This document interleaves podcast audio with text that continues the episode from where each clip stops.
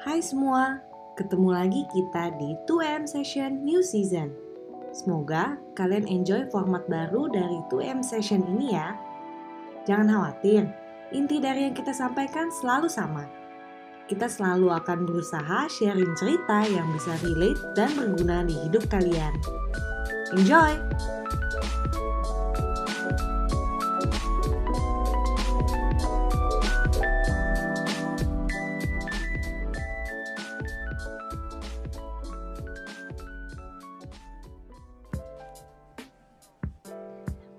Kata orang, dunia yang sebenarnya adalah ketika kalian join ke society sebagai pekerja.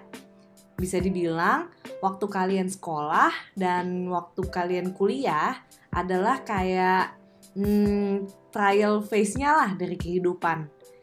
Di sesi hari ini, kita akan ngobrol banyak soal, dalam tanda kutip ya, dunia yang sesungguhnya dan gimana cara kita bisa survive di dunia kerja. Well, untuk hari ini, di season kedua episode pertama dari 2AM Session, kita kedatangan tamu nih yang mau cerita-cerita soal pengalaman dia yang udah cukup lama berkecimpung di berbagai kerjaan. Halo Adela, apa kabar? Halo Ren, apa kabar juga? Baik dong. Oke, jadi mungkin uh, sedikit perkenalan dulu adalah ini uh, salah satu temen gue juga temen lama gue dari zaman gue SD nah um, adalah ini sekarang itu uh, udah berapa tahun Del kerja Del? Kalau bisa dihitung-hitung. Uh, oh dari awal mulai kerja ya? Awal banget. Uh, 2016 2016 Maret. Iya itu awal kerja sih. Berarti udah hampir eh udah empat tahun ya? Iya udah empat tahun. tahun. lebih dari lima iya. tahun ya 4 tahun lumayan juga ya 4 tahun. Nah uh, menurut gua Adela ini merupakan uh, salah satu source yang relevan banget lah buat topik hari ini. Kenapa? Karena Adela ini histori kerjanya udah cukup banyak dan uh, di berbagai tempat nih. Mungkin bisa diceritain sedikit Del tempatnya di mana aja dan kerjanya sebagai apa? Waktu lu jelasin itu gue jadi berasa kayak kutu loncat ya. Kayak jadi banyak banget kesannya dan empat tahun kayak banyak gitu nggak apa-apa uh, ya. cerita-cerita kita mungkin diurutin ya dari uh, pokoknya gue lulus itu 2015 akhir terus uh, 2016 awal yaitu yang Maret uh, gue ya beruntung banget sih waktu itu bisa langsung dapat kerja uh, di architecture firm gitu. Jadi waktu itu gue emang ambil arsitek kan di Melbourne. Terus um, dapat kerjaan itu juga karena uh, gue kenal sama yang punya dulu, yang punyanya itu dosen gue gitu. Terus, nah di situ gue kerja um, sambil kayak part time di laser cutting studio. Itu juga punya si orang yang sama, jadi kayak gue kerja di dua company dia gitu, yang okay. laser cut sehari, terus yang arsitek kayak empat hari sisanya gitu terus uh, iya terus itu sampai enam bulan. Soalnya gue cuma kayak ngerjain satu project dia doang gitu. Jadi cuma dikontrak kayak satu project doang. Terus uh, itu berapa? Udah dua. Udah gitu uh, nextnya gue ini mau nyoba branding. Jadi di desain grafis gitu. Jadi gue um, dapat kerja di branding studio. Branding studio di Melbourne juga tapi actually sebelum itu gue pernah gue sempat kerja di cafe sih. Wow. jadi sambil jadi sambil nunggu apa sambil nunggu kerjaan yang branding itu soalnya kan gue portfolionya nggak banyak kan di graphic design. Jadi gue sambil nunggu gue part time di cafe gitu supaya nggak nganggur. Kalau nggak nggak bisa hidup nggak makan. Jadi apa di cafe? Jadi itu kan cafe kecil. Terus emang ownernya kayak temen gereja gue gitu. Jadi uh, gue waktu itu jadi waiter slash apa ya kayak yang nyiapin food prepnya gitu lah. Okay. food prep dishwasher waiter yang pokoknya all in gitu. Serba bisa lah ya pokoknya ya. Iya ya yang serba bisa gitu. Itu kayak part time uh, terus di ya terus dari itu dapat di branding studio.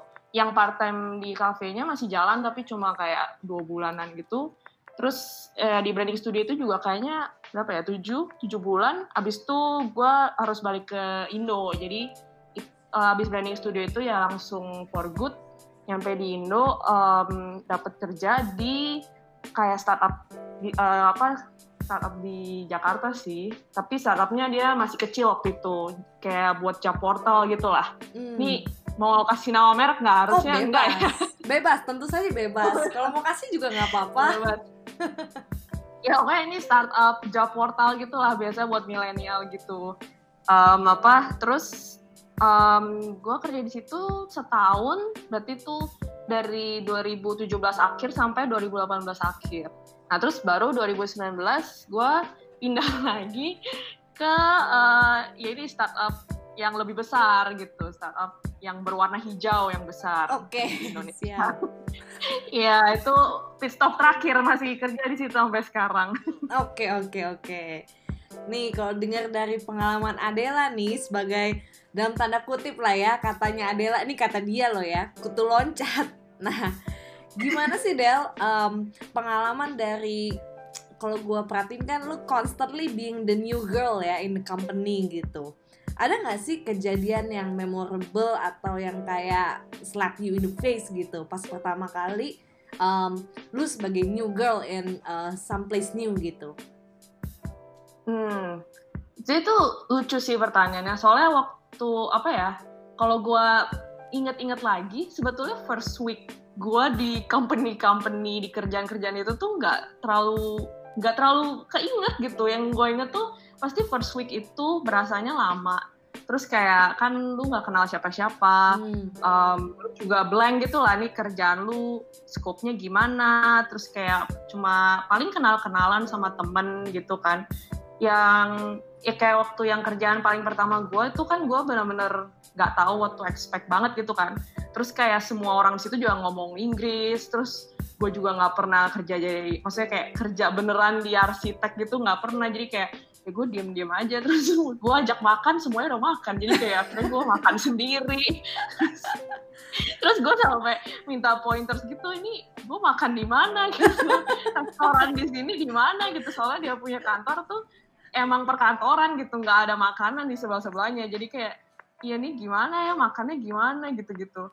Terus kayak apa gue pikir gue juga kayak ini lunch time-nya berapa jam? Terus mereka yang kayak chill gitu kan karena kan emang desain gitu. Jadi mereka kayak e, ya terserah lu sih tapi ya biasanya kita paling lama sejam. Terus gue beneran sejam gitu loh karena kan kayak dulu waktu kuliah kan ya kayak ada rehat sejam yeah. ya gue sejam gitu kan. Hmm. ternyata maksudnya kalau di office ya kayak sejam tuh sebenarnya udah lumayan lama gitu. Jadi mereka yang kayak waktu gue balik kok kamu lama banget? Terus gue kayak oh ini lama ya.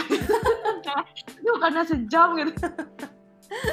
Jadi, mungkin kayak tiap kantor mungkin culture-nya beda. Jadi kayak waktu first week itu emang uh, pasti berasanya lama sih. Berasa lama terus blank gitu. Kayak di semuanya deh. Jadi kayak um, maneuvering di awal-awal tuh kayak susah ya. Karena kayak bingung gitu ya. Ini kok katanya gini tapi kok kejadiannya beda gitu. Hmm iya iya iya. Kayak uh, apa ya mungkin kaget-kaget aja sih. Mungkin ada juga bedanya apa ya kayak waktu gue di Melbourne um, sama di apa ya di Melbourne itu lebih culture-nya sebetulnya mereka chill orang-orangnya tapi karena kita digajinya tuh per jam jadi tuh mereka lumayan hitungan gitu jadi hmm. kalau misalnya lu dibayar uh, misalnya 9 sampai jam 5 terus lu lunch breaknya dua jam gitu nah itu mereka jadi kayak uh, kan lu di maksudnya ya dibayarnya per jam gitu sehari atau to tolong dong dimaksimais gitu kira-kira. Jadi um, apa ya kadang waktu apa gue di branding studio itu gue breaknya malah kadang sambil kerja gitu soalnya si bosnya kan kerja samping gue jadi kayak dia nggak suka gitu kalau lihat gue uh, terlalu terlalu kayak lama-lama gitu rehatnya. Nah oh. waktu di Indo gila kayak istirahatnya lama banget gitu. kadang orang-orang kayak baliknya lama terus kayak misalnya take their time banget gitu waktu lunch break jadi kayak itu mungkin culture culture-nya juga sih hmm, yang bikin kaget bener-bener kayak kemarin gue baru nonton Emily in Paris juga ya kurang lebih sama lah ya kayak gitu buat kalian yang belum nonton Emily in Paris di Netflix boleh ditonton untuk ngebandingin lah ya. Dan can relate tuh adalah story juga sebenarnya sih. Iya bener bener bener perbedaan dua negara ya. Iya iya bener bener nah ini kan lu um, apa ya namanya kayak uh, join di suatu environment kerja baru yang gue take di sini ya memang uh, suatu pengalaman yang cukup berat. Cuman ya nggak mungkin dong lu kayak gitu terus kan sampai setahun full gitu sampai dua tahun gitu kan impossible gitu. Apa sih kayak tips and triknya buat bisa cepetan fit in with the team and then kayak tahu juga dari lingkungan sekitar itu gimana sih caranya supaya gue tuh cepet ngerti dari um, apa ya lingkungan kerjaan gue yang sekarang dari kerjaan gue sendiri. Gimana sih caranya? Ada nggak kayak konkretnya gitu yang lu lakuin selama ini hmm, tips and trick supaya ini ya apa kayak fit in gitu ya. Mm -mm. Uh, kalau hmm, konkretnya kayaknya yang paling pertama ini deh bawa makanan sih kayaknya apa ya menurut gue sih kalau di Indo especially itu kayak kalau lu bawa makanan lu tuh pasti akan jadi star of the office gitu jadi kayak kayak semua orang yang ngerubungin lu apa tuh apa tuh makanan? Gitu. Jadi lu bisa kenal orang lebih banyak kayak lebih gampang juga dari situ. Kayak oh ya ini gue bawa oleh-oleh gitu kan. Terus kayak ya kenalan dulu namanya siapa gitu. Jadi kayak ice breakingnya tuh dapat banget gitu kalau bawa makanan gitu kan.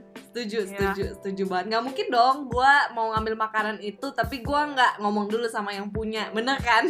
Benar bener banget ini gue udah berasa jadi si newbie dan si yang ngambil makanan gitu jadi waktu gue ngambil makanan dari newbie di kantor juga gue eh ada kue enak tuh ya udahlah ambil aja lah sekalian kenalan gitu kan ya yeah, kan yeah, lumayan yeah. kita dapat cemilan ini benar-benar yeah. konkret sekali sih kalau ini iya ini ini kayak yang paling konkret sih soalnya bisa banget dilakuin sama semua orang gitu dan kayaknya di hampir semua kerjaan gitu bisa.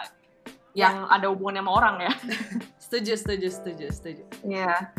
terus um, kalau buat gue sih tapi mungkin ini advice yang apa ya yang gue pelajari setelah gue udah ngelakuin, maksudnya udah beberapa kali pindah kerja gitu kan.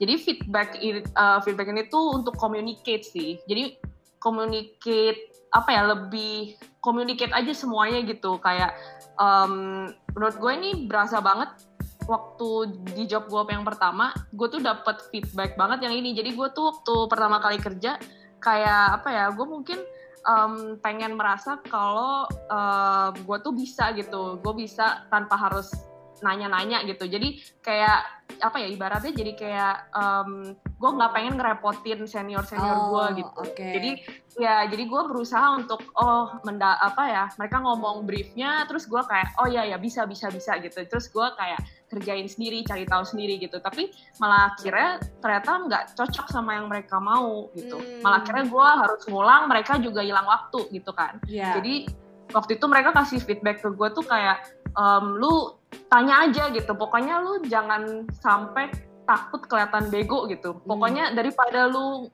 apa ya ngilangin waktunya kita, terus lu juga ngerjain ulang, mendingan lu tanya aja terus gitu. Jadi jangan takut kayak ini pertanyaan bodoh atau apa. Kalau lu baru start out, lu pasti nggak tahu apa-apa gitu. Itu happens to semua orang gitu kan.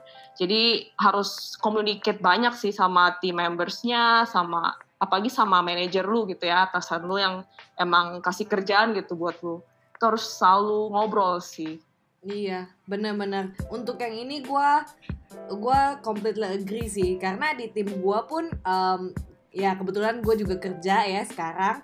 Uh, dan memang ada beberapa orang yang kadang-kadang tuh emang gak mau nanya gitu. Lebih karena either takut atau ngerasa kayak apa ya dicap orang-orang tuh aduh kok kayaknya lu bego banget gitu. Lu nggak tahu gini aja lu nggak tahu. Nah itu sih yang menurut gue kayak suatu akar permasalahan lah yang memang uh, dari awal orang masuk tuh mesti dikasih tahu dari awal lu nggak apa-apa lo buat nanya lu nggak apa-apa lo nah itu tugas dari peers dan juga kayak bosnya lah buat encourage dia buat ngomong kayak gitu. Jadi shout out juga untuk bos lu itu memang a good thing untuk dilakuin.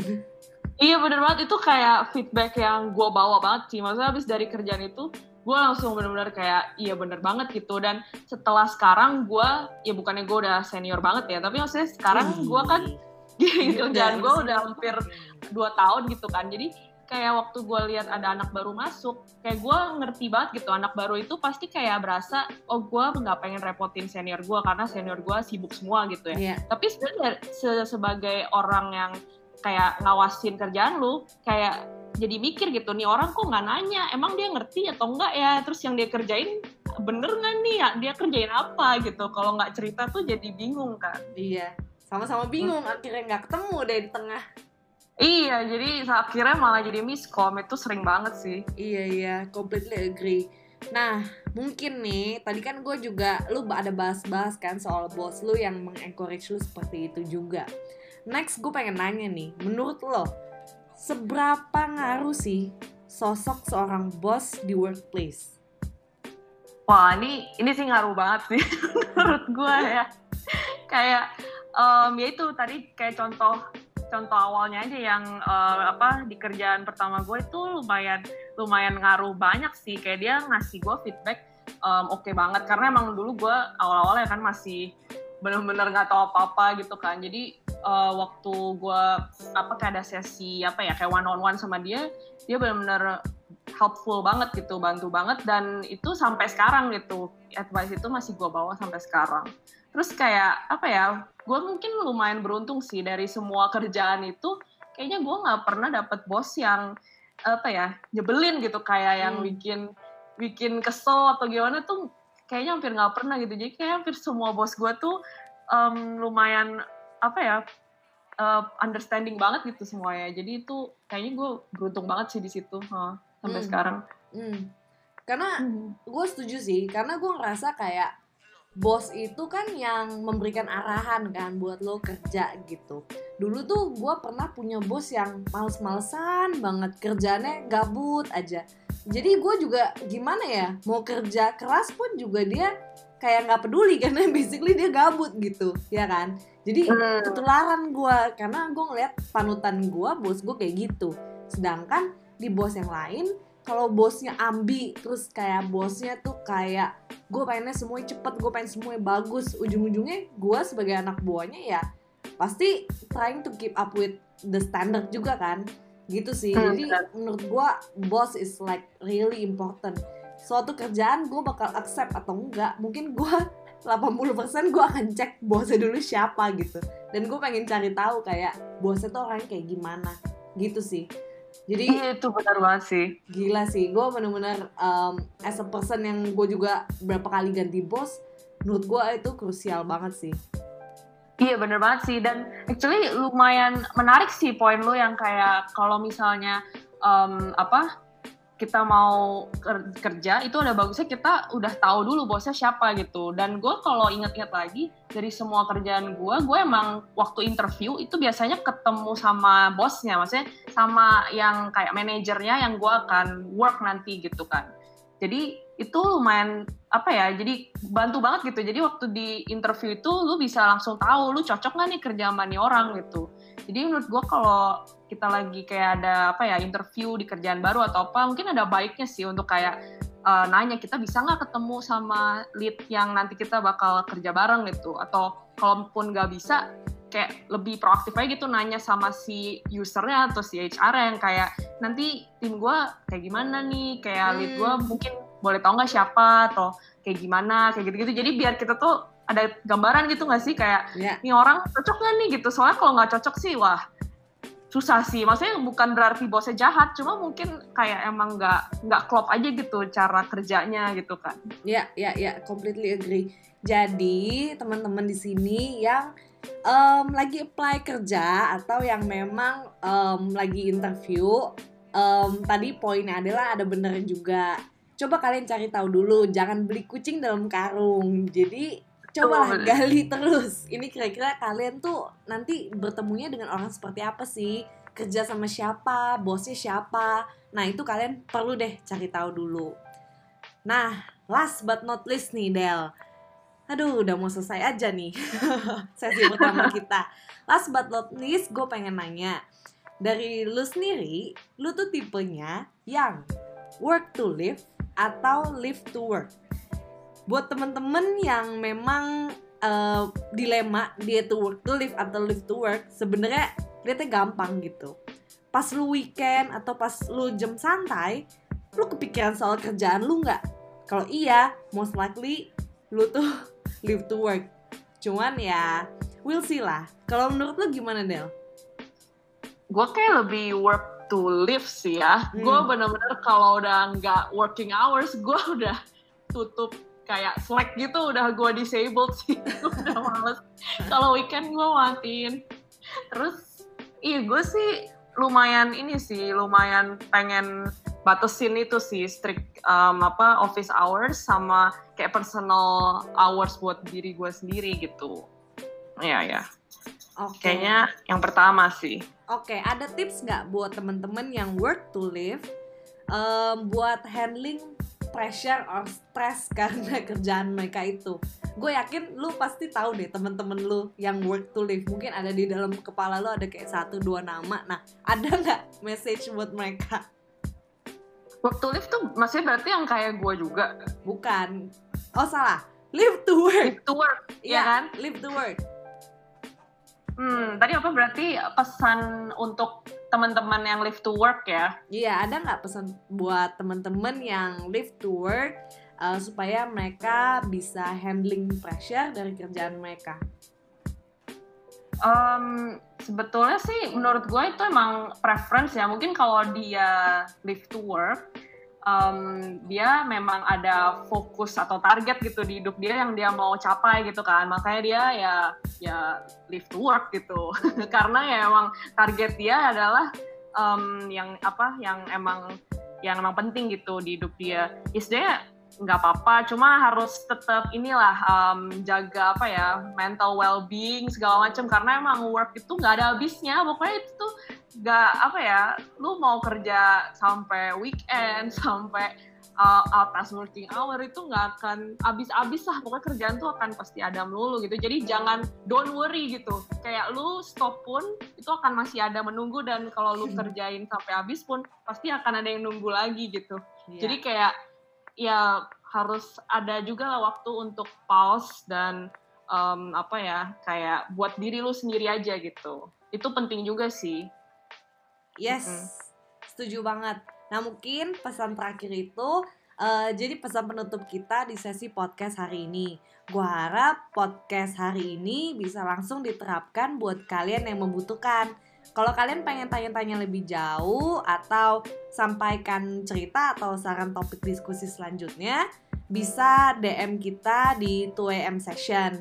Kalau kalian mau kasih shout out buat Adela yang di sini juga boleh atau ada yang mau kenalan kebetulan masih jomblo bisa juga langsung chat ke 2am session nanti gue kenalin.